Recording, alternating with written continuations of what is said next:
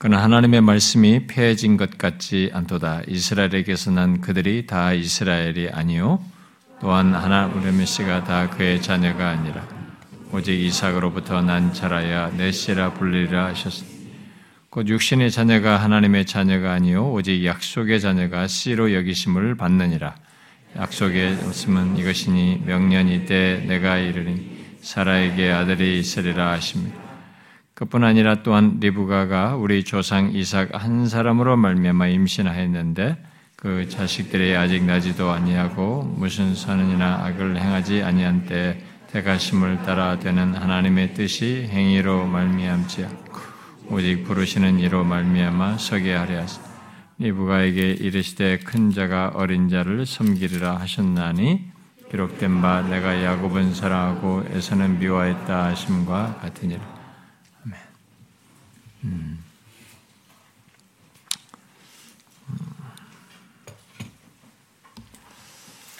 아, 자꾸 사람들이 어, 저에게 음, 그 오늘날 우리들이 지금 우리 우리 아, 한국의 이런 좀 여러 가지 아, 정치적인 현실과 이런 어, 좀 여러 가지 우리가 환경적으로 좀 점점 좀 어려워져 가고 있잖아요. 네, 그런 문제에 대해서 자꾸 저한테 묻습니다. 아, 묻는데 심지어 이제 외부 교인들도 네, 그런 걸 자꾸 묻는데 음, 어, 제가 우리 어, 참교출 컨퍼런스에서도 어, 그런 얘기를 했지만 어, 목사는 예, 교회 앞에서 정치적인 입장을 말할 수 없습니다. 말해서는 안 되고 오늘날 이 한국 교회가 제가 여러 차례 얘기했다시피 음, 자꾸 목회자들이 앞에서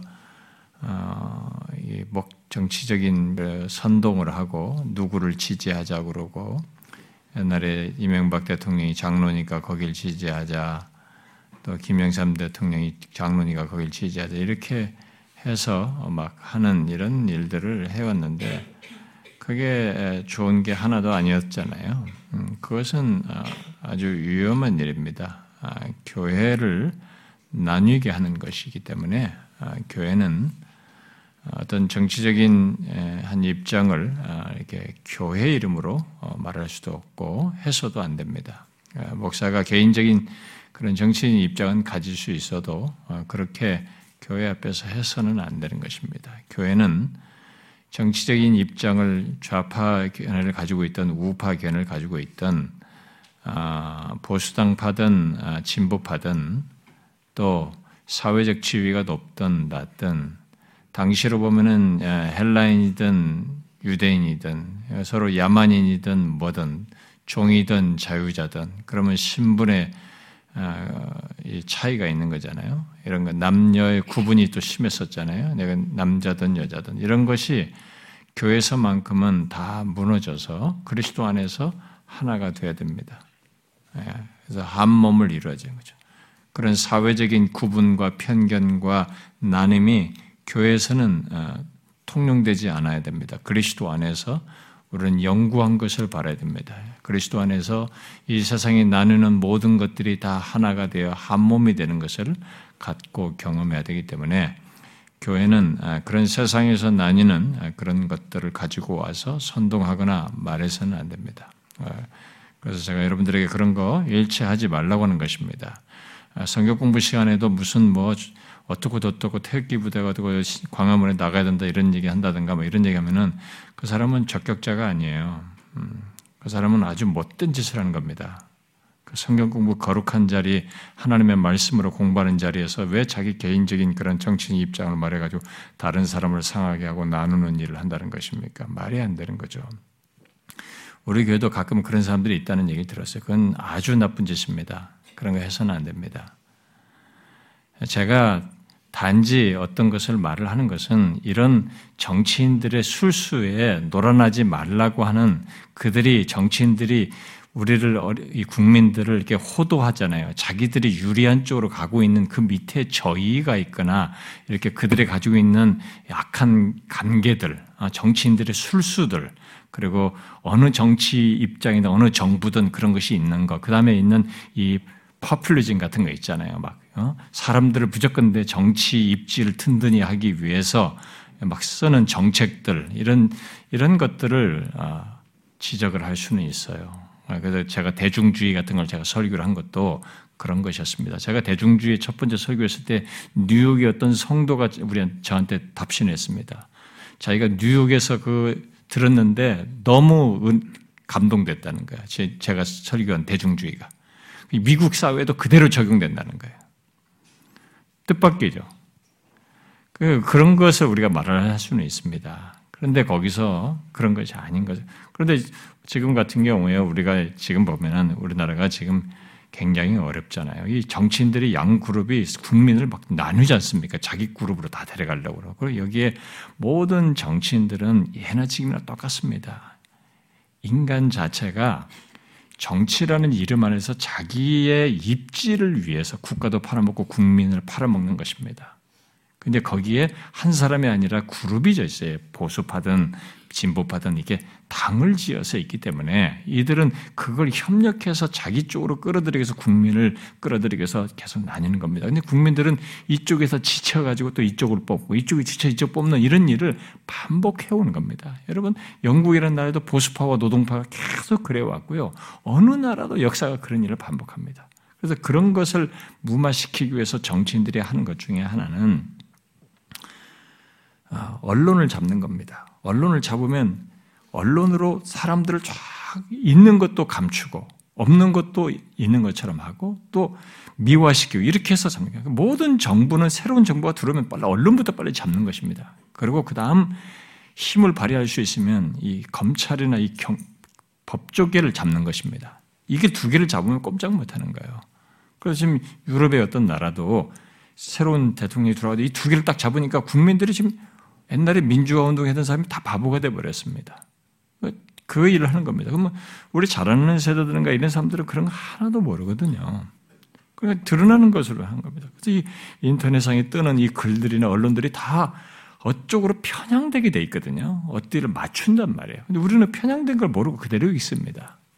예? 그러니까 여기에 지금 우리가 어리석게 이제 속는 겁니다. 예? 그래서 이 정치인들의 놀아나면 안 되고요. 아주 나쁜 짓을 하고 있는 그들을 봐야 됩니다, 오히려.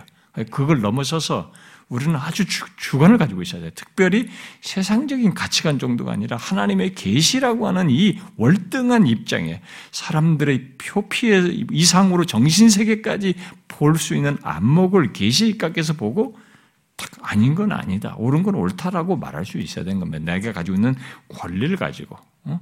어, 합법적인 것 안에서 얼마든지 그렇게 하는 거죠. 그래도 지금같이 지금처럼 이제 정부가 하는 잘못 중에 하나는 이게 파퓰리즘 같은 거 있잖아요. 막 돈을 막 뿌리지 않습니까? 지금 막 이게 뭔가 이게 국가를 기경하고 자꾸 이렇게 에너지가 넘치도록 자꾸 이제 다음 세대까지 키울 수 있도록 밑거름을 자꾸 다져야 되는데 그냥 막 돈을 뿌리지 않습니까? 이건 아주 안 좋은 겁니다. 사실은 이건 다음 세대가 다 고생 많이 해야 돼요. 그러니까 이것은 아주 나쁜 정책이죠. 어, 그러니까 일할 수 있도록 기회를 줘야 되는데 돈으로 그냥 메꾸는 이런 것을 그걸 정책으로 해서 어쨌든 내가 우리 정부가 잡겠다, 우리 정당이 잡겠다는 이런 정책을 쓰는 것이기 때문에 그런 것에 국민들이 맞들어지면 안 됩니다. 어, 맞들어지면 우리도 망하고 같이 망하는 거예요. 근데 이런 것이 점점점 우리가 정착되고 있어서 그게 너무 아쉽고요. 그래서 우리는 이제 그런 걸 봐야죠. 나쁜 정책, 나쁜 저희, 정치인들의 술수를 봐야죠.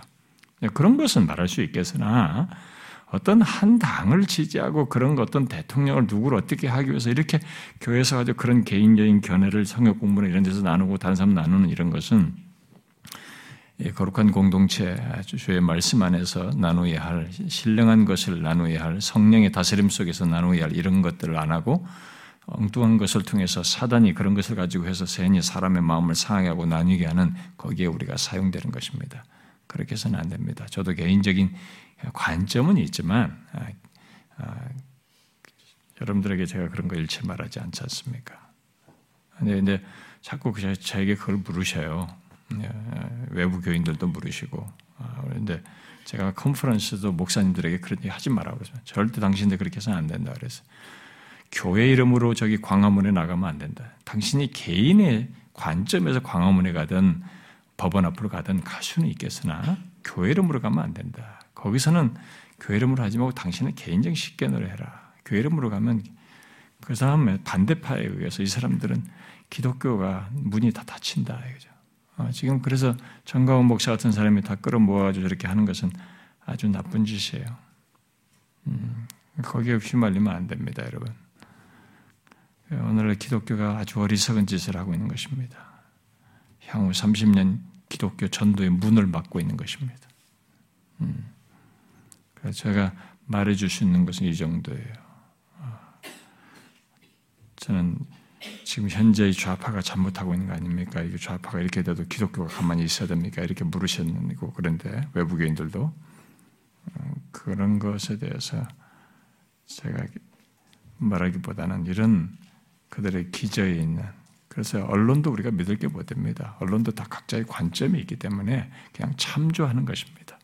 어, 다 참조하는 것이지 각자의 관점을 가지고 어, 한쪽을 부각시키고 한쪽을 이렇게 부각시키지 않는 그런 일들을 하거든요. 우리는 이 기자들보다 한눈 위에 있어야 됩니다.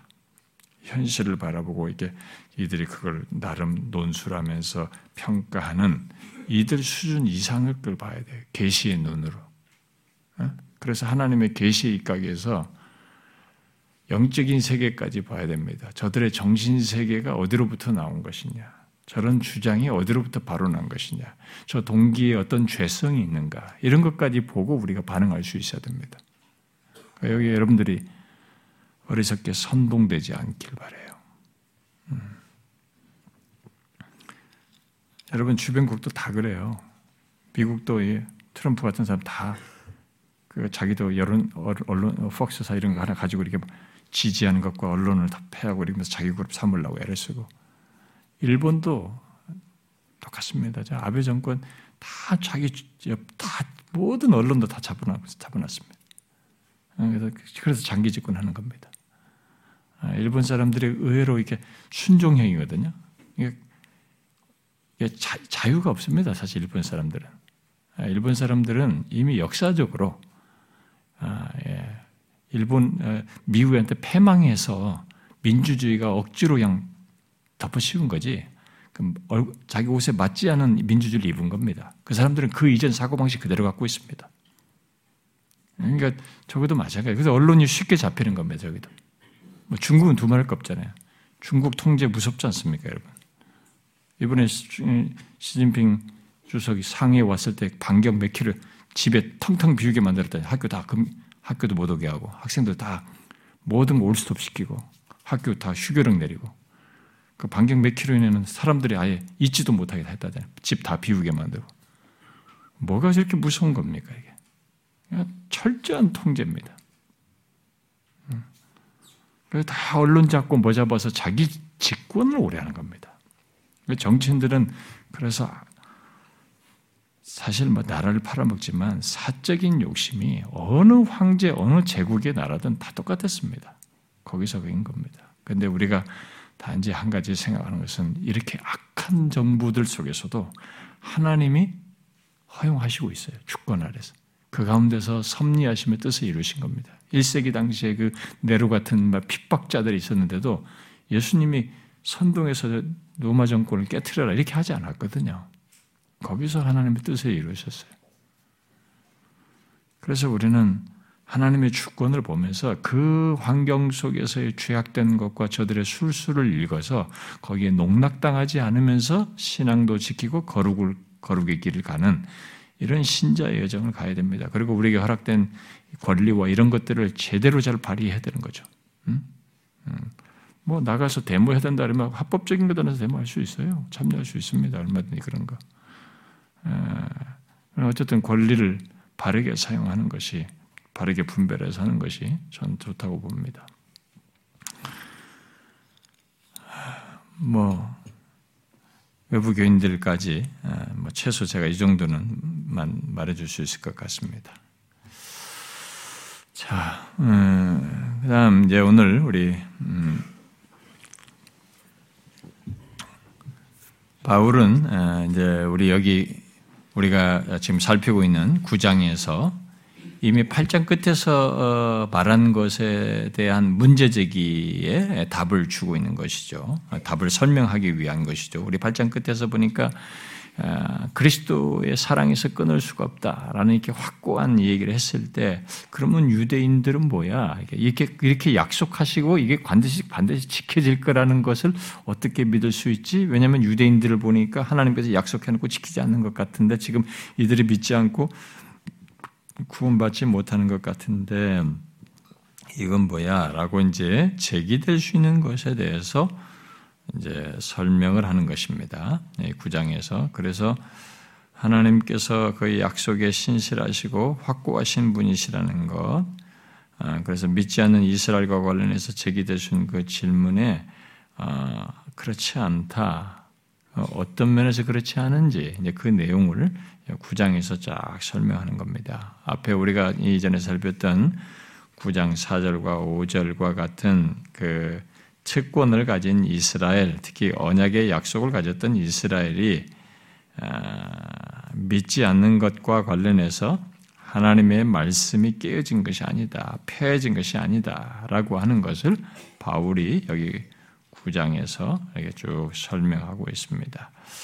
자, 그 사실을 6장 상반절에서 어, 말을 한 뒤에 음, 하나님의 말씀이 폐해진 것 같지 않다라고 말한 뒤에 하나님의 언약적인 말씀이 어떤 것을 말하고 있는지를 이제 6절 하반절에서 이제 이하의 말로서 어, 말하고 있죠. 어, 곧 이스라엘에게서 난 그들이 다 이스라엘이 아니라는 것입니다. 이 말씀 이후에 13절까지 우리가 같이 읽었던 13절까지 계속되는 그 내용은 여기 6장 6절 아, 하반절 이스라엘에서 난 그들이 다 이스라엘이 아니다고 하는 그 이스라엘 그것을 이스라엘 자손의 역사를 가지고 이스라엘의 역사를 가지고 지금 설명을 하는 것입니다. 그래서 오늘 우리가 이제 살피려고 하는 7절부터 9절은 아브람과 이스라엘의 최초의 그 어, 헤드인 예, 시작인 아브람과 그의 두 아들 바로 이스마엘과 이삭에 대한 내용으로 이제 설명을 하고 10절부터 13절은 그들에게서 뒤에서 나온 이삭의 두 아들 에서와 야곱에 대한 내용으로 설명을 하고 있는 것입니다. 얼마나 바울이 논리정연하고요. 굉장히 성경을 꿰뚫어서 얘기하고요. 뭘 어떤 질문 하나 명쾌하게 얘기하는 것입니다. 사실 유대인들이 이런 성경을 딱 읽으면은 이 설명 들으면 이제 안 들어서 그렇죠. 그러면 이게 굉장히 갸우뚱하는 거예요. 깜짝 놀랄 내용이거든요. 유대인들이 잘 이런 걸안 듣는데 지금 유대인들에게 명쾌한 답을 답이 될 내용을 여기서 다 해주고 있는 것입니다. 자 오늘은 이 내용 중에서 첫 번째 내용 말한 내용 그 7절부터 9절의 내용을 보도록 하겠습니다. 그래서 그래서 6절 하반절에 이스라엘에서 난 그들이 다 이스라엘이 아니라고 했는데 이제 그 내용을 이제 아브라함의 씨에게까지 소급해서 어, 말하고 있는 것이죠. 자, 이스라엘의 후손이 다 이스라엘이 아닌 것은 먼저 아브라함의 첫 번째 자녀에게서부터 나타난 사실이라고 지금 말을 하고 있는 것입니다. 어, 그래서 아브라함의 후손이라고 다 하나님의 자녀는 아니다. 이렇게 말을 하고 있어요. 이미 우리가 이 같은 논지는 지난주에 인용구로 찾아서 읽었던 세례 요한이 아브라함의 후손 돌들로도 아브라함의 자손이 될 거라면서 세례 요한이 말한 것이나 예수님께서 말씀하신 것을 통해서 이미 한번 읽었었죠. 그리고 바울은 앞에 로마서 4장에서도 그 사실을 말했습니다. 그런데 아, 여기서 또다시 직접적으로 아브라함의 씨, 곧 후손이라고 해서 다 그의 자녀가 아니다라고 명확히 밝히고 있습니다. 그래서 저절 상반절에 아브라함의 씨가 다 그의 자녀가 아니요 이렇게 말하고 있죠. 자 여기서 바울은 아브라함의 씨와 자녀를 구별하고 있죠. 음, 그래서 아브라함의 씨는 자연적인 후손을 가리키고 있고 여기서는 자녀는 참 이스라엘, 이스라엘과 동일시 되어서 아브라함의 참된 후손을 지금 말하는 것이죠. 그래서 여기서 지금 자녀, 곧 참된 이스라엘 또는 아브라함의 참 후손의 결정적인 사실은 아브람과 맺은 언약으로 지금 설명을 하고 있습니다. 여러분 익숙하게 여러분들이 다 아는 지식이지만 바울이 지금 설명하는 논조를 따라서 이해를 가져야 되기 때문에 이 이해를 여러분이 잘 좀 따라오시면 아, 좋을 것 같아요. 음, 그래서 자녀 참된 이스라엘과 그 아브라함의 참된 후손의 결정적인 것은 지금 아브라함과 맺은 언약으로 설명을 하고 있어요. 그래서 언약이 누구에게 시행되느냐가 중요하다는 것이죠. 그런데 바로 그 언약에 시행되는 자가 자녀이고 참 이스라엘이다 라고 지금 말하는 겁니다. 그래서 이 언약의 상속자가 진정한 자녀이다 라고 말하는 것이죠. 이 자녀를 이 자녀를 뒤에 이제 8절에 가서는 하나님의 자녀다. 이렇게 더 명확히 말하죠. 여기서 이제 실제로서는 그냥 자녀로 얘기했는데, 음, 이, 저기 8절에 가서는 바로 하나님의 자녀다. 이렇게 말하고 있습니다. 하나님의 자녀로 말하고 있습니다. 자, 그러면 아브라함과 맺은 언약이 시행된 자녀가 누구입니까? 어? 그런 의미에서의 그런 자녀, 그런 어, 그래서 아브라함과 맺은 언약이 시행되어서 하나님의 자녀로 드러난 자녀가 누구예요? 음, 여기 7절 하반절에 말하고 있죠. 오직 이삭으로부터 난 자, 이삭으로부터 난 자라야 내 씨라 불리리라 하셨다고 말하고 있습니다. 자, 앞에 7절 상반절에서 C는 어, 자연적인 후손을 가리켰어요. 앞에서. 음, 그런데 여기 다시 그 C라는 말을 똑같이 좀 쓰고 있는데 여기서는. 어? 그리고 내 C라고 하면서 바로 어, 너의 참된 C를 지금 시사하는 거죠. 여기서는. 그래서 이것은 그래서 문맥에서 알 수 있다시 있다시피 단순히 육신적인 씨를 지금 말하는 게 아니고 언약과 약속에 따른 씨라고 하는 것을 여기서는 말하고 있죠. 7절 음, 하반절에서는. 그래서 하나님은 창세기 21장에서 직접적으로 아, 이삭에게서 난 자가 내 씨라고 말씀을 하셨어요. 자, 바로 자신이 언약을 통해 약속한 그 씨라는 것입니다. 음? 자, 이걸 좀 읽어보는 게 좋겠는데요. 음, 이 창세기 21장을 좀 봅시다. 아, 창세기 음,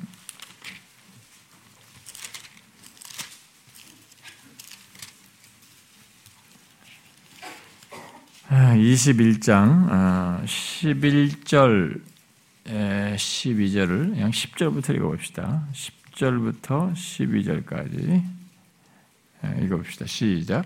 그가 아브라함에게 이르되 이 여종과 그의 아들을 내쫓으라. 이 종의 아들은 내 아들 이삭과 함께 기업을 얻지 못하리라 하므로 아브라함이 그의 아들로 말미암아 그 일이 매우 근심이 되었다.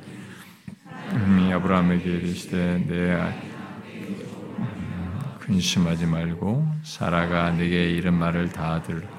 이삭에게서 나는 자라야 내 씨라 부를 것임이라. 여기서 12절에 이삭에게서 나는 자라야 내 씨라 부를 것입니다. 바로 이 말씀을 여기서 지금 인용하고 있습니다. 음? 음. 자, 그러면 흥미있는 것은 여기서요. 이삭에게서 나는 자라야 내 씨라 부를 것이다. 이렇게 말을 했는데, 네, 오늘 본문은 수동태를 썼죠. 음, 여기서 수동태를 써가지고 아, 오직 이삭으로부터 난 자라야 네 씨라 불리리라 이렇게 말했습니다. 자 이제 여기서 질문이 좀 생겨야 되는데 음, 이삭에게서 난 자가 내 씨가 씨라 불리리라. 우리가 문장상으로 이렇게 말씀하실 때 그냥 이삭에게서 난 자가 네 씨다. 이즈를 한다든가 네 씨이다 또는 내 씨가 되리라 이렇게 말하는 것이 좀 너무 명확, 명확한 사실이니까 그렇게 말하는 것이 좀 합당해 보이는데 그렇게 표현하지 않고 네시라 불리리라 이게 또 여기서는 이제 수동태로 했지만 지금 여기서 지금 22장에서는 네시라 부를 것이다 이렇게 말했단 말이에요. 이 표현은 뭡니까 이거? 왜 이런 표현을 쓰고 있을까요? 이 표현을 지금 뭘 말할까요? 쓱 지나가면 별거 아닌 것 같지만 아, 이것은 아, 중요한 사실을 얘기합니다. 음, 아, 우리가 좀 앞에 로마서 4장에서 보면은 아, 로마 4장을 보세요. 앞에 4장. 이 똑같은 이제 부르다라는 동사가 지금 쓰여졌는데 여기 4장 17절을 보면 네, 17절인데 16, 17절 한번 다 읽어봅시다 우리 5장, 4장 16, 17절 시작 그러므로 상속자가 되는 그것이 은혜에 속하기 위하여 믿음으로 되나니 이는 그 약속을 그 모든 후손에게 굳게 하려 하심이라. 율법에 속한 자에게뿐만 아니라 아브라함의 믿음에 속한 자에게도 그러하니 아브라함은 우리 모든 사람의 조상이라. 기록된 바 내가 너를 많은 민족의 조상으로 세웠다 하심과 같으니 그가 믿은 바 하나님은 죽은 자를 살리시며 없는 것을 있는 것으로 부르시느니라. 지금 여기 아, 아브라함 얘기를 하면서 아브라함의 상속자 된 것 이런 얘기를 하면서 지금 아브라함이 모든 민족의 조상이 된 것을 설명하는 중에 여기에 부르다라는 말을 동사를 써요. 여기서. 근데 이 부르다라는 것이 어떤 배경에서 의미에서 부르다라는 동사를 쓰고 있는지를 여기서 말해주고 있습니다. 그러니까 아, 오늘 본문에서도 부르다라고 하는 것이 이게 아브라함과 관련해서 사용된 이 용례 여기서 시사하듯이 사장에서 시사하듯이 더 강력한 사실을 단순히 부르는 것이다. 무슨 이름을 부른다든가 너를 이삭이라고 이름을 칭할 것이다라든가 뭐 이런 의미가 아니라는 것을 볼 수가 있어요. 여기 지금 사장을 보니까. 그래서 여기서 부르다는 것이 사장을 보니까 어떤 의미를 시사합니까? 죽은 자를 살리시며 없는 것을 있는 것 같이 부르시는 것으로 얘기를 하고 있어요. 그러니까 이 부르는 것이 어떤 거예요? 생명을 창조해내는 하나님의 창조적인 부르심이고 도대체 자식을 낳을 수가 없는 조건인데 여자가 다 늙었고 더 이상 자식이랑 생길 수가 없어요. 거기 나중에 좀 더 생기겠지만 생리도 다 끝났고 모든 것이 자, 태가 다 그냥 말랐어요. 다 죽었다고. 근데 거기서 생명을 창조해내는 하나님의 부르심이 창조주로서 창조적인 부르심이죠. 또 구원과 관련해서 말할 때 이 부르심 부르다라는 말은 구원으로 부르는 효과적인 부르심과 관련된 이런 표현이라고 볼 수 있겠죠. 그래서 로이 존스 목사는 여기 부르다라는 말은 존재하도록 부르신다라는 뜻이다. 이렇게 설명을 했어요. 존재하도록 부르시는 것.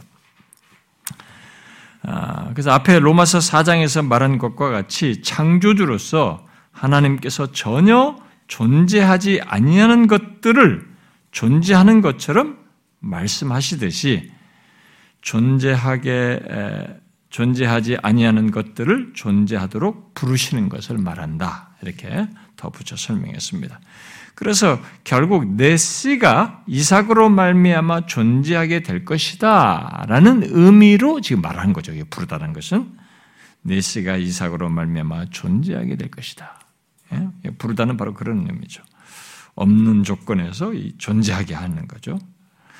아, 이말 이후에 바울은 이제 어, 오늘 이제 본문에서 이렇게 설명을 하고 난 뒤에 이제 7절을 말한 뒤에 8절에서 곧 이렇게 말하죠.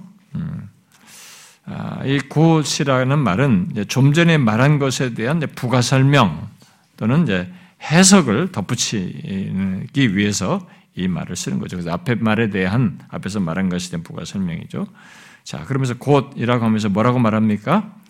육신의 자녀가 하나님의 자녀가 아니요. 오직 약속의 자녀가 씨로 여기심을 받느니라 라고 말을 했습니다. 아, 여기서 육신의 자녀는 7절에 아브라함의 씨와 같은 의미이고 어, C로 말한 것과 같은 의미고 또 하나님의 자녀는 7절에서 자녀로 말한 것과 같은 의미로 지금 연결해서 확장해서 설명한 겁니다. 네, 그런데 거기에 추가적인 정의를 덧붙이고 있어요. 여기서 음, 뭡니까? 하나님의 자녀를 약속의 자녀라고 말하고 있습니다. 네? 하나님의 자녀를 약속의 자녀라고 말하고 있습니다. 여기서 이 말이 굉장히 중요한 말이에요. 음? 약속의 자녀는 지금 여기서 육신의 자녀와 대조해서 지금 말을 하고 있는 것이죠. 말하고 있는 그런 대상입니다. 근데 어떻게 대조됩니까? 육신의 자녀는 흔히 생각하듯이 육신을 따라 난 자녀입니다. 육신을 따라 난 자녀인데 약속의 자녀는 그의 기원이 하나님의 약속이에요. 여러분 오늘 오늘 여러분들이 제일 이해를 명확히 해야 될 게 지금 제가 말한 이 설명이에요. 어? 조금 전에 말해 이 설명이 아주 중요한 설명이에요.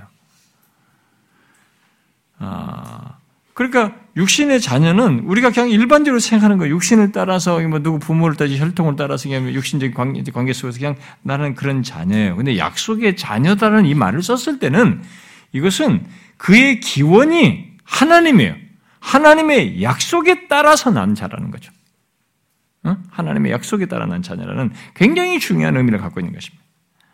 그래서 결국 여기서 약속의 자녀라고 하는 것은 어떤 사람이 어떤 부모를 통해서 뭐 어떤 자기의 부모님 육신적 육신인 부모 부모를 통해서 태어나는 것을 넘어서서 다른 사실을 말하는 거죠. 그의 기원이 하나님께서 약속하신 것에 있다라는 것입니다.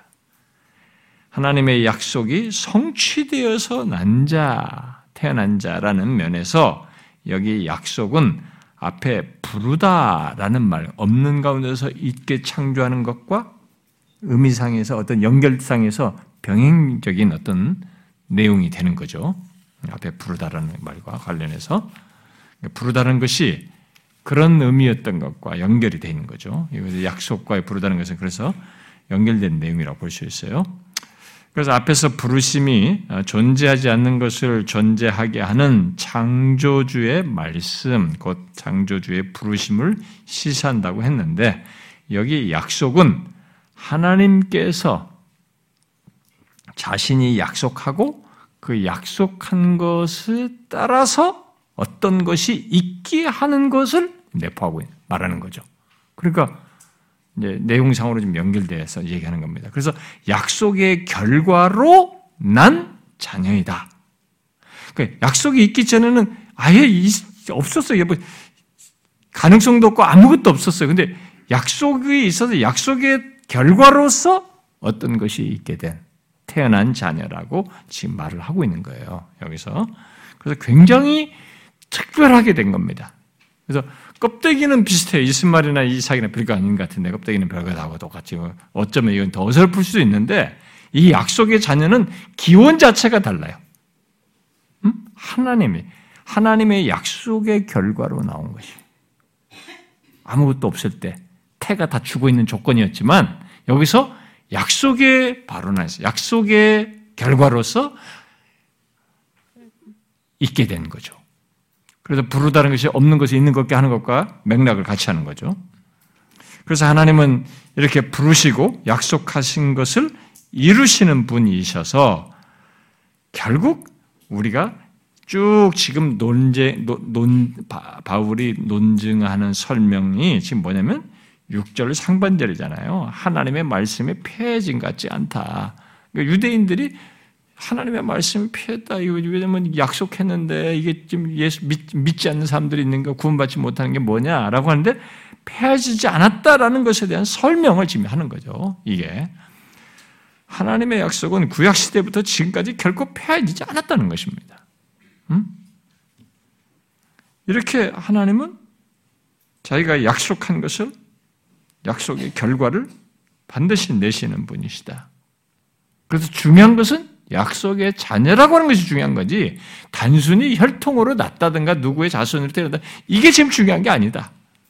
그런 의미에서 하나님은 약속한 것이 말씀하신 것을 반드시 지키고 있다라고 지금 계속 설명해 나가는 거죠.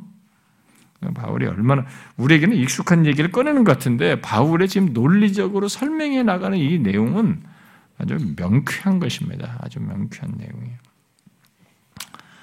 그래서 바울은 그런 사실을 여기서 이제 역사적인 맥락에서 설명을 하고 갈라디아서에서 이제 확장해 가지고 신약의 성도들까지 연결해서 설명을 합니다. 이런 약속의 자녀, 하나님의 자녀라는 것을.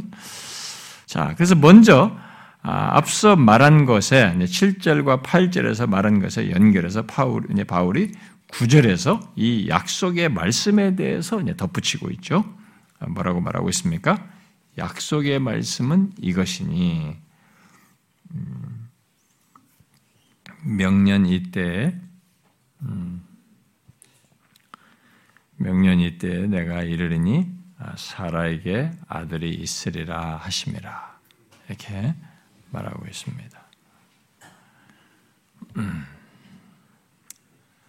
아, 여기 하나님의 말씀이라는 것은 이것이다. 하나님의 약속이라는 것은 이것이다. 뭐, 뭘 두고 약속, 뭘 약, 뭐를 두고 말하는 거냐? 예, 덧붙여 설명하기를, 음, 명년 이때 약속의 자녀가 있는 것을 말씀하시고, 그것을 실제로 이루시는 것, 그렇게 창조하여 존재하게 하는 것, 이것이 바로 약속의 말씀이다. 이렇게 말하고 있는 것입니다. 여기 지금 구절의 내용은 아, 아, 구절의 내용은 이제 창세기 18장에서 하나님께서 아브라함에게 말씀하신 약속을 지금 말을 하는 것입니다. 음. 아, 여러분 한번 찾아봅시다. 창세기 18장. 제가 오늘 이렇게, 이렇게 말을 조금 이게 확고하게 자신 있게 말을 못하는 것은 옛날에도 제가 한번 얘기했습니다만은 제가 이렇게 딸꾹질 시작하면 며칠씩 하잖아요. 지난번에도 언젠가 금요일날도 여기 예배 시작 전까지 딸꾹질 하다가 아멘 하고 나 딸꾹질 다시 시작된 적이 있었는데 이게 어제부터 시작된 거예요. 이게 지금 멈춘 상태로 올라왔는데 이게 지금 행경막이 여기가 좀 간들간들해요. 답답하니 또숨 한번 잘못 쉬면 걸릴 것 같은 그 기분이어서 물 마시다가도 딱 다시 시작되고 그러거든요. 그래서 내가 지금 이게 아주 긴장돼서 지금 하는 거예요. 혹시나 또 중간에 딸꾹질 나 어제 딸꾹질 하면서 잠잤습니다. 아, 이거 진짜 고통스럽습니다. 잠자면서 딸꾹따하면서 하는 게 그 보통 일이 아니에요. 네, 그래서 지금 제가 아주 지금 말을 조심스럽게 하고 있어요. 그래서 지금 양해해 주십시오. 아, 그래서 아까 들어오면서 강무사님한테 그래서 앞으로 당신 비상을 대비해서 설교 한편 항상 준비해놔라. 네, 진짜 이런 일이 생길 때 오늘도 정말 긴장하면서 올라왔거든요. 혹시 못 올라갈지도 모르겠다 그냥 준비해 놓으라고 네, 아까 시켰어요.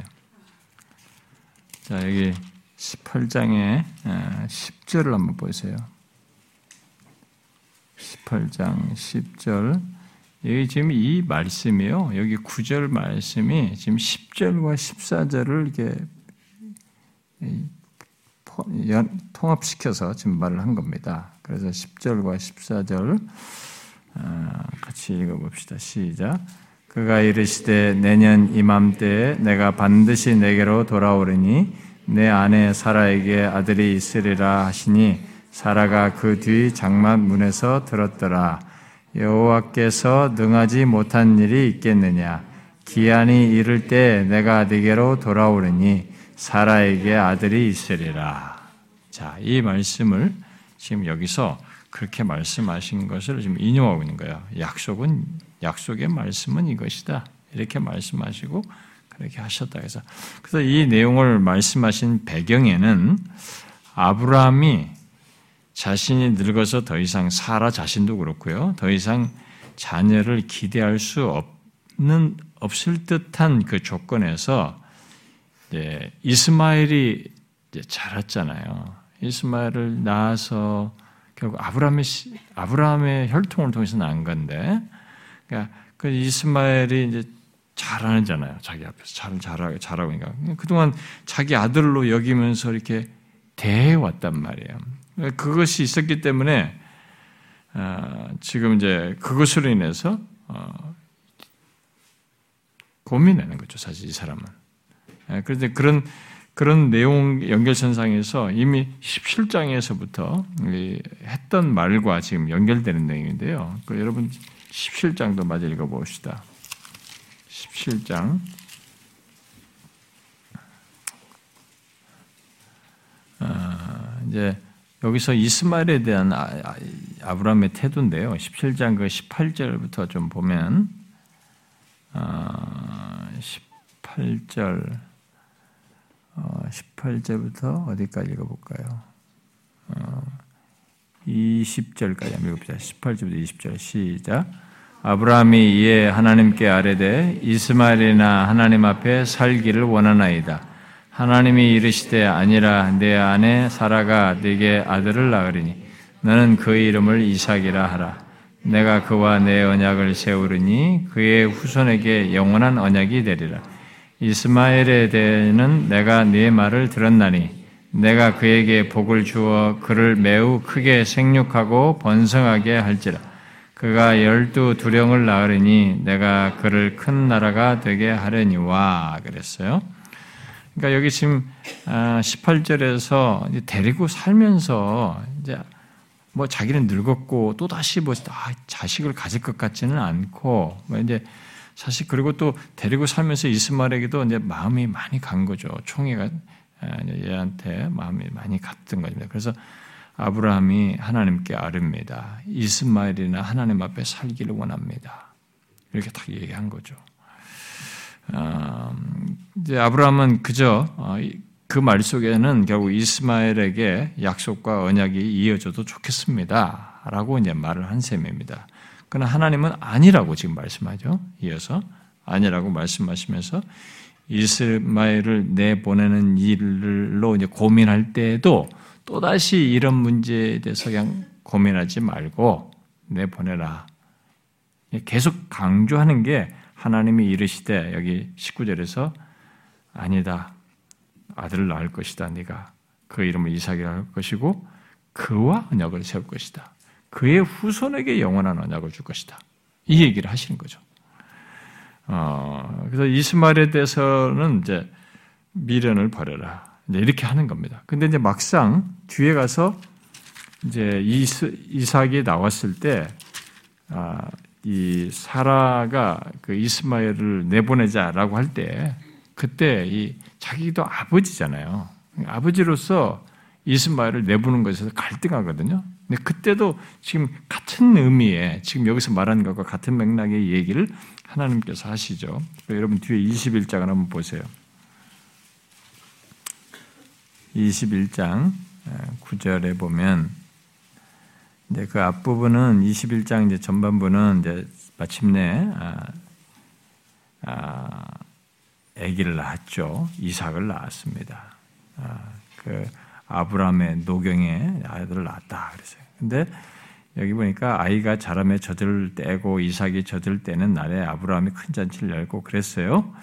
근데 이제 사라가 보니까 아브라함의 아들 애굽 여인 하갈에서 낳은 그 아들이 이스마엘이 자꾸 이삭을 이제 놀리고 이렇게 하는 거예요.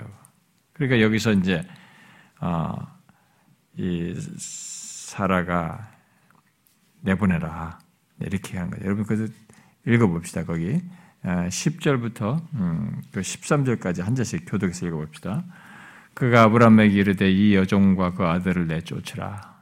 이 종의 아들은 내 아들 이삭과 함께 기업을 얻지 못하리라 하므로 아브라함이 그의 아들로 말미암아 그 일이 매우 근심이 되었더니 하나님이 아브라함에게 이르시되 네 아이나 내 여종으로 말미암아 근심하지 말고 사라가 내게 이른 말을 다 들으라 이삭에게서 나는 자라야 내 씨라 부를 것임이니라 그러나 여종의 아들도 내 씨니 내가 그로 한 민족을 이루게 하리라 하신 예. 아, 여기서도 갈등할 때 하나님이 그 얘기하는 거죠. 음? 음, 내 보내라. 그리고 이제 그 대신 앞에서도 18장에서도 어, 얘기했지만은 17장에서 얘기했지만 그래도 이, 이 이스마엘에 대해서는 보내라. 이스마엘을 큰 민족을 이루게 하겠다. 하나님은 그렇게 하면서 강조를 하는 것은 이스마엘은 약속의 자녀가 아니다. 이 약속, 언약의 약속은 이삭과로부터 물려질 것이다. 이것을 강조하는 겁니다. 아, 결국 이스마엘은 육신의 자녀로서 한 큰 민족을 이루는데 그칠 것이지만 그것이 전부라는 거죠. 그런데 하나님과의 관계 속에서 특별한 축복과 언약을 이스마엘이 아니라 약속의 결과로 난 자녀, 곧 이삭을 통해서 어, 이을 것이다. 아, 라고 얘기를 하신 것입니다. 그래서 이, 이 예, 그 약속의 자녀로 태어난 이가 여기서 이삭인데요. 예, 우리는 그 아까도 봤습니다만은 그 로마서 4장에서 보면은 결국 아브라함이 그 약속을 믿었다라고 그랬어요. 어, 그 약속을 믿었다라고 말을 하는데 그 앞에 4장 좀 읽어봅시다. 그 앞 부분도 음, 로마서 4장 다시 이제 그 19절부터 4장 어, 19절부터 21절 아, 읽어봅시다. 시작. 그가 백세가 되어 자기 몸이 죽은 것 같고 사라의 태가 죽은 것 같음을 알고도 믿음이 약하여지지 아니하고 믿음이 없어 하나님의 약속을 의심하지 않고 믿음으로 견고해져서 하나님께 영광을 돌리며 약속하신 그것을 또한 능히 이루실 줄을 확신하였으니 예, 그러니까 이제 앞에 장세기 18장, 17장, 18장에서 그런 얘기 하시고 난 뒤에 자기가 이제 백세가 되었을 때도 이제 아, 믿은 거죠. 예? 그때 약, 예, 하나님의 그 말씀을 약속을 믿었습니다. 아, 그래서 여기서 이제 이 그래서 이제 약속의 자녀로서 이삭을 얻게 되는데 여기서 이제 우리가 주목할 내용은 약속이 있고 그 약속에 의해서 우리가 이삭이라고 부르는 이 자녀가 실제로 태어났다는 것입니다. 약속이 있고 약속에 의해서 이 자녀가 태어났다는 거죠. 여러분, 아브라함이라는 사람을 통해서 이스마일도 나오고 이삭도 나왔어요. 그런데 껍데기는 비슷한 것 같은데 여기서 같이 몸에서 나온 것 같은 씨 같은데 성경이 강조하는 중요한 포인트예요. 계속 여기서도 그냥 이스마엘을 하겠습니다. 이런 말을 할 때도 아니다. 뭐 백세 날 것이다. 막 계속 이미 그 앞서부터 여러 차례 얘기하면서 계속 강조하고 이 내용을 신약에 와서도 바, 울이 계속 강조, 연결해서 강조. 이 로마서나 갈라디아서 계속 강조하는 내용이 뭐냐면 외형상으로 둘이 똑같은 말이에요. 똑같은데 어, 한 사람은 육신상 육신의 이 육신적인 자녀로서 난게 이게 전부예요. 근데 여기는 아예 출발, 출발부터가 하나님의 약속에 의해서 이 존재가 시작된, 존재할 수 있게 된 겁니다. 그러니까 이게 껍데기는 비슷한 것 같은데 굉장한 차이가 있는 겁니다. 이 큰 구분이 있는 거예요. 이 큰 구분이 어, 성경에서 말하는 이제 우리가 지난 시간에도 봤던 이스라엘에 있는 자가 다 이스라엘이 아니고 참 이스라엘이 있다라고 한 것처럼 그런 것을 설명해 주는 기준 같은 내용이에요.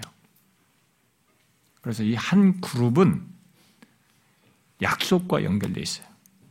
다. 그래서 저와 여러분 설명도 이제 이 약속과 연결되어 있습니다. 굉장한 미스테리입니다.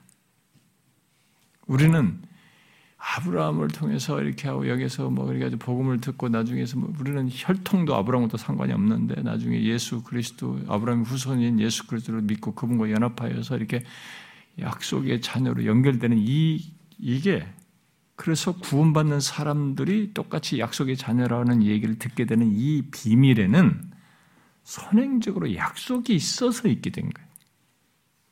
지금 제 말을 여러분 이해를 하시나요? 이건 이걸 여러분들 이해를 잘 하셔야 됩니다.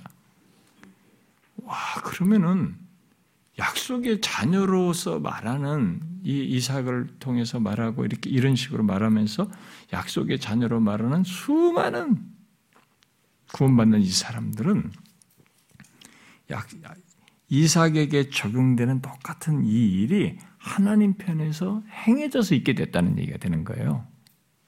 응? 약속하여서 있게 됐다는 얘기죠. 그 어마어마한 미스테리예요, 여러분. 그 우리는 그냥 수동적으로 그냥 어쩌다 결과적으로 이렇게, 이렇게 됐다고 생각하는데 이 내용을 이런 내용과 연결시켜서 보니까 이거 지금 뭐 어마어마한 비밀을 지금 담고 있는 겁니다. 응? 그래서 하나님은 여기 본문 9절 말씀대로 명년 이때에 곧 비록 나이가 많아서 자식을 낳을 수 없는 조건에 있지만은 임신 기간이 차서 명년 이때 임신 기간이 차서 사라에게서 아들이 있을 것이다 이렇게 말씀하시고는 약속에 따라서 태가 죽어 있는데 약속에 따라서 이삭으로 불리는 자녀가 이렇게 생, 태동되게 존재하게 된 거죠. 어? 그러니까 이게 이 한 생명은 약속에 의해서 있게 된 겁니다. 그러니까 이, 이 약속의 자녀의 아이덴티티라고 하는 정체성이라는 것이 이제 더 거슬러 올라가는 거죠. 하나님의 약속이 결부된 이 정체성을 하나님의 약속으로 지금 말을 해야 되는 상황이에요. 약속의 자녀다. 이게 어마어마한 묵직한 얘기를 담고 있는 겁니다. 그래서 예를 들어서 예수 믿는 사람이 내가 약속의 자녀다 그러면 이것은 굉장한 정체성이 지금 담, 설명할 수 있는 내용이 담겨 있는 거예요. 응?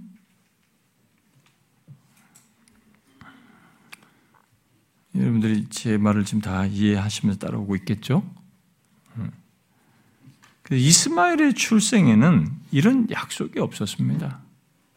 그냥 사람이에요. 육신의 혈통을 나눠서 그 일반 은총 세계에서 살다가 죽는 것입니다. 그저 자연적인 출산의 노력을 따라서 태어난 것입니다. 그래서 여기 이스마엘과 이삭의 출생에 있어서 근본적인 차이점이 여기서 말해주고 있는데 그것은 약속의 유무예요. 약속이 있느냐 없느냐가 결정적이다라는 걸 말해준 것입니다. 그래서 앞에 6절 하반절 이하, 이하, 부터 6절 하반절부터 말하는 그 어, 원리를 더 구체적으로 말하는 거죠. 6절 하반절에서 말하는 그 원리를 구체 모든 이스라엘에서 난 자가 이스라엘 아니다는 이 원리를 여기서 더 구체적으로 말합니다. 약속의 유무를 가지고 모든 이스라엘 난 자가 이스라엘이 아니야라고 말한 겁니다. 단순히 혈통만 가지고 말하는 것이 아니야. 거기에 약속에 있느냐 없느냐 적용되는 대상이냐 아니냐에 따라서 다르다는 것입니다. 그래서 육신적으로 이스라엘에서 난 자와 참 이스라엘과를 6절에서 구분했는데 7절에서는 아브라함의 씨와 그의 참된 후손 사이를 또 구분하죠. 그리고 뒤에 가서는 8절에 가서는 육신의 자녀와 하나님의 자녀 사이를 구분지었습니다. 근데 이 구분의 결정적인 내용이 뭐냐? 약속의 유무와 관련되어 있는 거죠. 놀라운 사실이에요. 아, 그래서 여기서 어, 이삭이라고 하는 존재는 하나님의 약속 때문에 있게 된 것이죠. 아, 그래서 그에 대한 약속은 그가, 그가 태어나기 전에 있을 뿐만 아니라 그가 태중에 잉태되기 전에 이 약속이 주어진 것이죠. 그래서 그리고 그 약속이 주어진 것 때문에 이 약속 어, 이삭은 태어나게 된 것입니다. 그래서 하나님은 이 두 아들이 태어난 다음에 이게 둘을 딱 보고 비교해보고, 아, 얘가 이 약속의 대상이면 좋겠다. 이렇게 결정하지 않았다는 거죠. 이 내용은 다음에 이제 다음 시간에 다음 주에 살필 그 뒤에 내용과도 연결되는 겁니다. 하나님은 먼저 약속의 결과로서 나온 거지 태어난 뒤에 그 아들을 비교해서 한 아이에게 약속을 준 것이 아니었어요. 하나님이 약속하시고 그 약속에 따라서 존재하게 한 것입니다. 그렇게 바울은 여기 6절 하반절부터 9절까지의 내용 속에서 참 이스라엘, 아브라함의 상속자, 참된 후손, 하나님의 자녀로 결정하는 것이 하나님의 약속임을 강조하고 그 약속을 지키셨다는 것을 말을 하고 있습니다. 결국 약속의 자녀가 하나님의 자녀이고 하나님의 자녀인 자가 또한 하나님의 약속의 결과로 있게 된 자, 결국 하나님의 약속의 자녀이다라고 말을 하고 있는 것입니다. 아, 그런데 바울은 신약에서 지금 제가 말하는 거 잘 따라오세요. 약속의 자녀가 하나님의 자녀로 얘기고 결국 하나님의 자녀인 자는 또 하나님의 약속의 결과로 있게 된 자로 결국 하나님의 약속의 자녀로 말을 하고 있다는 거예요. 그런데 바울은 신약에서 이러한 호칭을 누구에게 쓰고 있냐면 예수 믿는 우리에게 쓰고 있어요. 그래서 이게 이제 놀라운 얘기예요. 아까도 제가 좀 설명을 좀 했지만 어, 여러분이 그 로마서에서만 보더라도 로마서 앞에 8장에 보시면 어, 8장 그 16절에 보세요. 16절 읽어봐요. 시작. 성령이 친히 우리 영과 더불어 우리가 하나님의 자녀인 것을 증. 이제 우리는 이 용어를 그냥 평범하게 지나갔습니다. 그런데 지금 이 앞에서 말한 이제 뒤에서 여기 구장에서 연결하면서 말한 것과 이렇게 구약에서부터 이스마엘 때부터 이렇게 이삭과 구분해서 말한 것 이런 것과 쭉 연결해서 보니까 이 하나님의 자녀라고 하는 게 굉장히 특별한 의미라는 것을 이제 확인하게 되는 거예요. 여기서 자 그리고 뒤에 21절에서도 어 보니까 읽어봐요. 시작. 그 바라는 것은 피조물로 썩어짐의 종로로 단 데서 해방되어 하나님의 자녀들의 영광의 자유에 이르는 것이다. 이 하나님의 자녀들을 딱 구분지어서 얘기를 하고 있어요. 물론 이제 하나님의 자녀 대신 하나님의 아들들로 말하는 내용들도 성경에는 많이 있습니다. 그런데 예수 믿는 사람들은 우리를 하나님의 자녀로 이삭에게 해당되는 내용을 우리에게도 똑같이 쓸 뿐만 아니라 더욱이 이삭을 특별히 강조하기 위해서 아까 그 사람을 나누는 구분점을 약속으로 나누었다고 했는데 그 약속의 자녀라는 말을 바울이 갈라디아서에서 우리 그리스도인들에게 써요. 음? 여러분 한번 갈라디아서 한번 봅시다.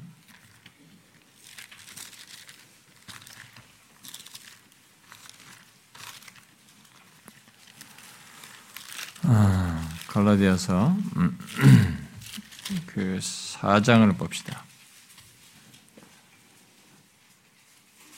4장 먼저 그 뒤에 내용은 다시 좀 뒤에서 앞뒤 내용을 또 다시 읽어보기로 하고 먼저 28절만 한번 읽어봅시다. 28절 읽어봐요. 시작. 형제들아 너희는 이삭과 같이 약속의 자녀라. 야 놀랍죠? 지금 앞에서 설명을 여러분들이 다 들었으면 여기서 이제 너희는 이삭과 같이 약속의 자녀다 이렇게 얘기합니다. 그러니까 결정적인 구분점을 말한 것이 약속의 자녀다라고 말해요. 약속으로 지금 설명했는데 약속의 자녀다 이렇게 합니다. 자, 이런 연결은 이제 우리를 놀라게 하는 것입니다. 어? 약속의 자녀가 된 신자들을 깜짝 놀라게 하는 얘기예요.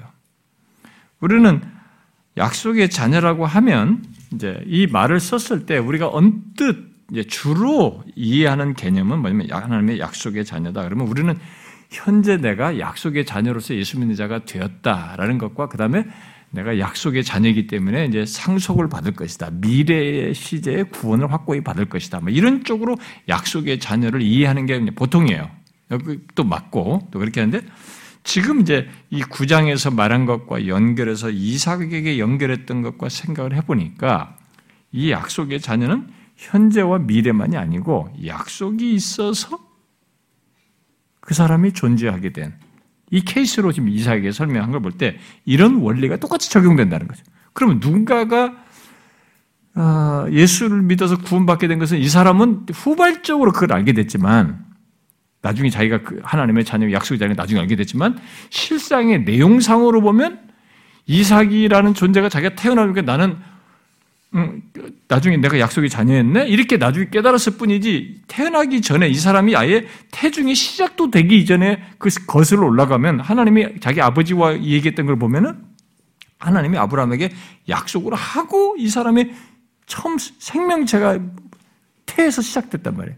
그러니까 걸어 올라가니까 약속의 자녀라고 하니까 이것은 뭐죠? 더 먼저 올라가는 거야. 약속이 있고 이 사람이 얘기 된 그런 맥락에서 보면 우리라고 하는 예수 믿는 사람을 약속의 자녀라고 했을 때는 내가 결국 예수 믿는 사람으로 나중에 있게 되고 알게 된 것은 나중 얘기고 이것은 먼저 선행된 게 있는 거죠. 하나님의 약속이 있어서 결국 우리가 어, 예수 믿는 자가 되고 하나님의 자녀가 되고 아, 이렇게 된 것이죠. 어, 놀라운 얘기예요.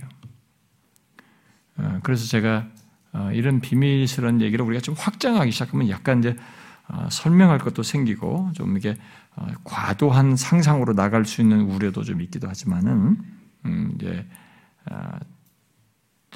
우리가 이제 생각하는 것은 뭐냐면 결국 이 약속의 자녀가 이제 이렇게 외형이 얼굴이나 몸, 나라는 이, 이, 몸이 육신이 몸이 지금 저와 같은 지금 얼굴을 내가 가지고 있을 뿐이지 나라고 하는 고유한 인격체가 하나님께서 이삭을 이렇게 창조하셔서 먼저 약속의 자녀로 약속하시고 있게 하셨듯이 예수 그리스도 안에서 우리를 그런 약속의 자녀로 삼기로 하시고 어, 대상으로서 우리를 두셨단 말이에요. 지금 근데 그 이것을 에베소 1장은 창세전으로 얘기한단 말이에요. 그러면 내가 하나님의 백성으로서 그리스도인으로서 자녀로서 지금 이 시기에 태어나서 복음을 듣고 예수 믿게 돼. 근데 거슬러 올라가니까 창세전이란 말이에요. 나중에 알고 보니까. 그러면 이 창세전에 있어서 여기 이 시기에 복음을 듣고 이 자리에 있게 됐을 때 선행적으로 약속의 자녀라고 할 만한 무엇이 약속이 있어서 이 존재하게 된 것처럼 그 똑같은 원리가 나에게도 있는 거죠. 그것을 지키기 위해서 하나님은 나를 복음을 들을 수 없었던 시절에 태어나게 한 것이 아니라 이, 조선 땅에 이 땅에 지금 뭐 복음을 듣고 믿은 이 시기에 그내 앞서서 혈통의 관계는 우리 부모 조상이 쭉 있었지만은 그 혈육 속에서 이렇게 이 시기에 태어나서 그 약속의 자녀인 것을 확인케 하시는 일을 하셨다고 보는 거죠. 그 실제 그게 있는 거예요. 그래서 구속의 역사에서 우리가 팔레스틴으로부터 복음이 전파해서 이게 딴 것까지 전파되는 이 과정에 우리가 극동에까지 오기 전까지 복음이 전파되는 것 속에서 이 사람들이 구원받는 사람들이 났잖아요. 그러니까 우리가 굉장히 카톨릭이랑 이런 사람들이 논쟁할 때 이 복음을 듣지 못한 사람들 어떻게 되냐? 카톨릭은 그냥 하늘님을 믿은 것으로도 구원받을 수 있다 이런 식으로 하는데 예수 그리스도를 맘지 않고 아버지께로 올 수 없다는 것이 성경이 말하는 바이고 복음을 들음으로써 있게 되는 것이기 때문에 그것은 구원 역사의 구속사의 진행 속에서 있는 것이야. 그런데 우리가 지금도 미전도 종적으로 복음을 전해야 된다는 것은 바로 그것의 연장선상에 있는 거잖아요. 그러면은 이렇게 더디게 우리에게는 왔단 말이에요. 여기까지. 그러면 이 시기에 태어나서 예수 그리스도를 믿는 사람들은 사실상 이들이 약속의 자녀로서 현재 지금 확인됐을 때 이 결과물은 선행적으로 하나님께서 약속하신 것이 있어서 이게 된 것이고 이것을 우리가 거슬러 올라가 보니까 에베소 1장으로 보니까 창세전에 있어서 그러면 창세전에 택하셔서 구원하기로 한 사람들을 복음을 들을 수 있는 시기에 두어서 복음을 듣고 구원을 받도록 하고자 하는 그 계획을 성취하셔서 있게 된 것이에요. 우리를 고조선 당시에 두게 하지 않고 이 시기에 둔 것은 그런 것 속에 연속선상에 있는 거죠. 사람들이 이제 이런 상상을 하는데 좀 오해 소지가 있고 질문이 복잡해질 수 있으니까 사람들이 조심하게 하지만 사실 논리상으로는 피할 수가 없어요. 아, 그것을 우리가 구속의 언약으로도 설명할 수 있습니다. 창세전에 하나님께서 언약 가운데 성, 성, 성자 하나님과 관계 속에서 맺은 언약 속에서 구속 언약 속에서 아, 이런 거죠. 그래서 이 이삭에게 적용하는 이 원리가 동일하게 약속의 자녀라고 우리를 이삭과 같이 우리도 약속의 자녀라고 했을 때 그 동일한 원리가 우리에게 똑같이 있는 거예요. 이해하시겠어요? 이해가 안 돼요? 제가 너무 놀라운 일이었다는 거예요. 이런 얘기가. 너무 미스테리하다. 그죠? 아주 비밀스러운 얘기.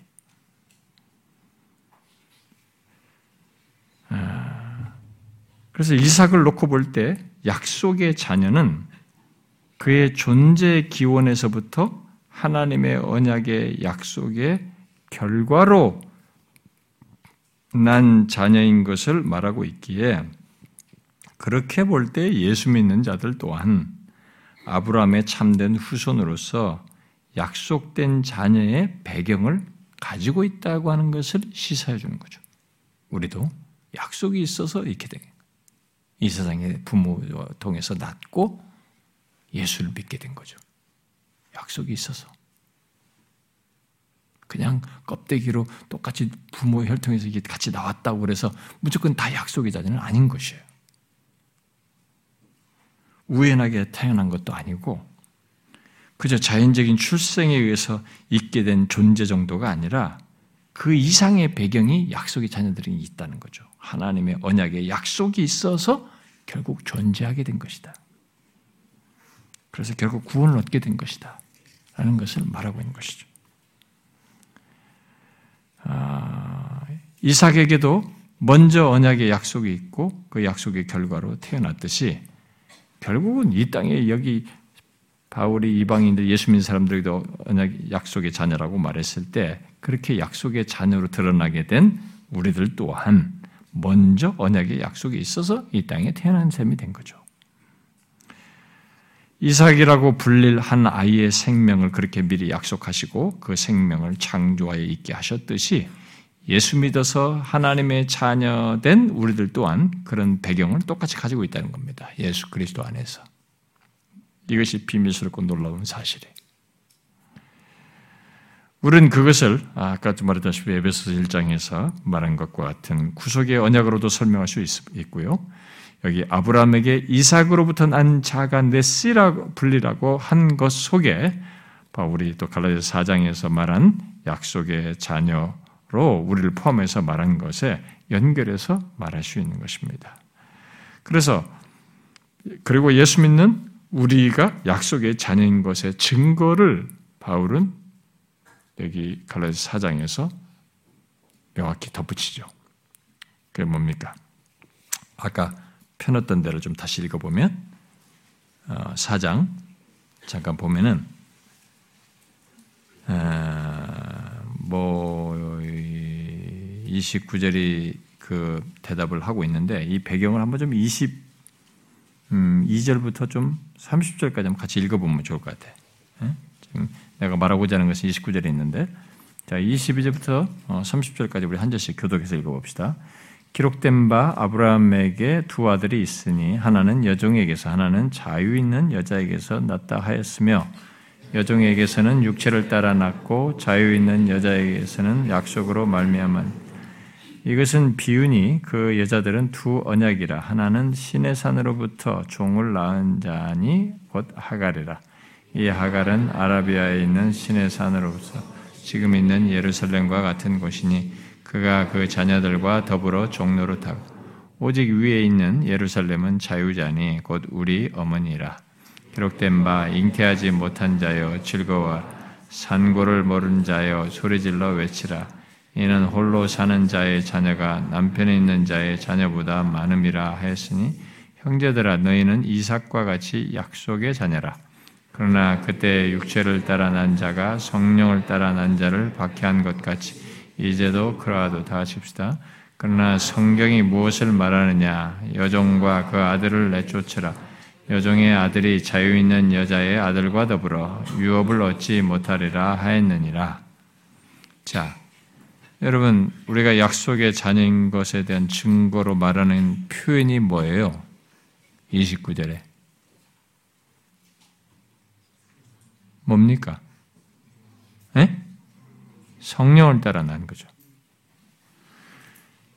아, 육신적인 출생이 전부가 아니라 성령을 따라 난 자라는 것입니다. 그래서 예수 믿는 우리는 이삭과 같이 약속의 자녀로 난 것을 어, 넘어서서 약속으로 자녀로 난 것을 넘어서서 이제 어, 유업을 얻게 되는 겁니다.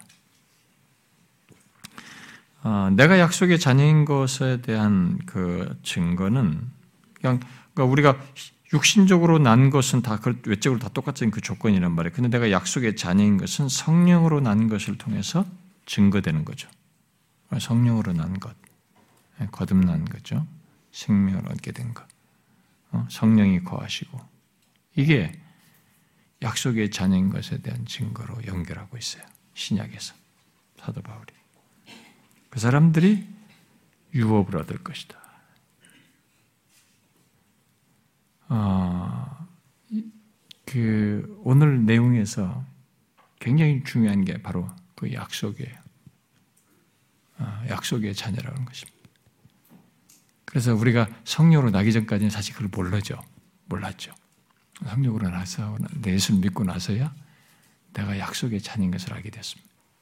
근데 약속의 자녀는 내가 현재 이제 기업을 받을 사람이다라는 것만이 아니라 약속이 있어서 내가 존재하게 되고 여기에 이르게 됐다라고 하는 것. 그러니까 선행된 하나님의 무엇이 있어서 있게 된 것입니다. 근데 에베소서 올라가 보니까 이 창세전까지 올라가는 거죠. 부속의 언약까지 올라가는 거죠. 성경의 약속은 언약의 약속이에요. 그러니까 여러분과 제가 예수 믿는 사람일 때, 성령으로 난 사람일 때, 우리는 각각 외형은 이렇게 각각이 좀 달라도요. 우리 각각의 고유한 인격체는 하나님이 이렇게 이삭을 창조하듯이 약속에 하시고 약속에 따라 난 자녀로 태어나게 하듯이 각각을 그렇게 하신 거예요, 우리를. 각각의 고유한 인격체. 놀라운 얘기입니다. 아, 그이 시기에 태어나서 우리가 복음을 듣고 약속의 자녀인 것을 확인하게 되고 그 대상인 것을 이렇게 알게 되고 그 대상으로서 이제 살게 되고 유업을 받게 된다는 것은 그러면 뭐 이 스토리가 너무 어마어마한 거죠. 음. 굉장한 스토리가 있는 거예요. 약속의 자녀라고 하는 이 그래서 약속의 자녀라고 하는 이 아이덴티티가 우리 우리의 정체성은 뭐 하나님의 무게를 실어주는 겁니다. 굉장한 거죠. 아, 그러니까 뭐 이스마엘이 뭐 큰 민족을 이루어서 거기 그 이 세상에서 성공하고 잘하고 잘 먹고 사서 그게 전부예요. 기업도 없습니다. 그 그의 이 시작부터가 성격이 구분되는데 그런 구분점이 없어요. 약속의 자녀에게만 있는 것입니다. 얼마나 놀라운 얘기입니까? 우리 세상에서는 어떻게 취급받을지 모르지만 약속의 자녀는 바로 이런 놀라운 배경을 가지고 있다는 것이죠.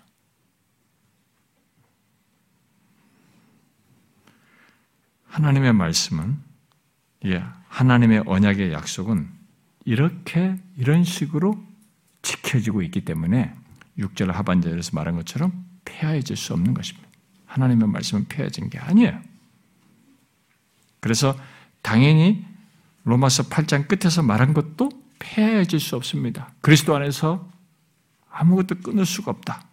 영혼까지 그리스도의 사랑에서 우리를 끊을 것이 없다라고 하는 것은 이것도 확실하게 증명될 사실이고 이루어질 사실이에요. 명확한 사실이에요. 뭐 안 이루어지는 그런 거 없다. 뭐 유대인 케이스 그 아니다. 여전히 하나님은 약속을 피하지 않고 지키신 그 같은 일을 똑같이 우리들에게도 하시는 거죠. 그리스도의 사랑에서 끊을 수 없도록. 아시겠어요, 여러분? 네. 여러분이 성령으로 난 자요, 예수 믿게 된 자이거든. 자기를 또 다른 것으로 보지 말고 우리가 로마서 8장에서 여러 가지 우리 자신을 있는 많은 내용을 봤습니다만은 약속의 자녀로 하나님이 것인 것이 있어서 있게 된 존재로 그래서 기업을 받을 자로 자신을 보십시오. 기도합시다.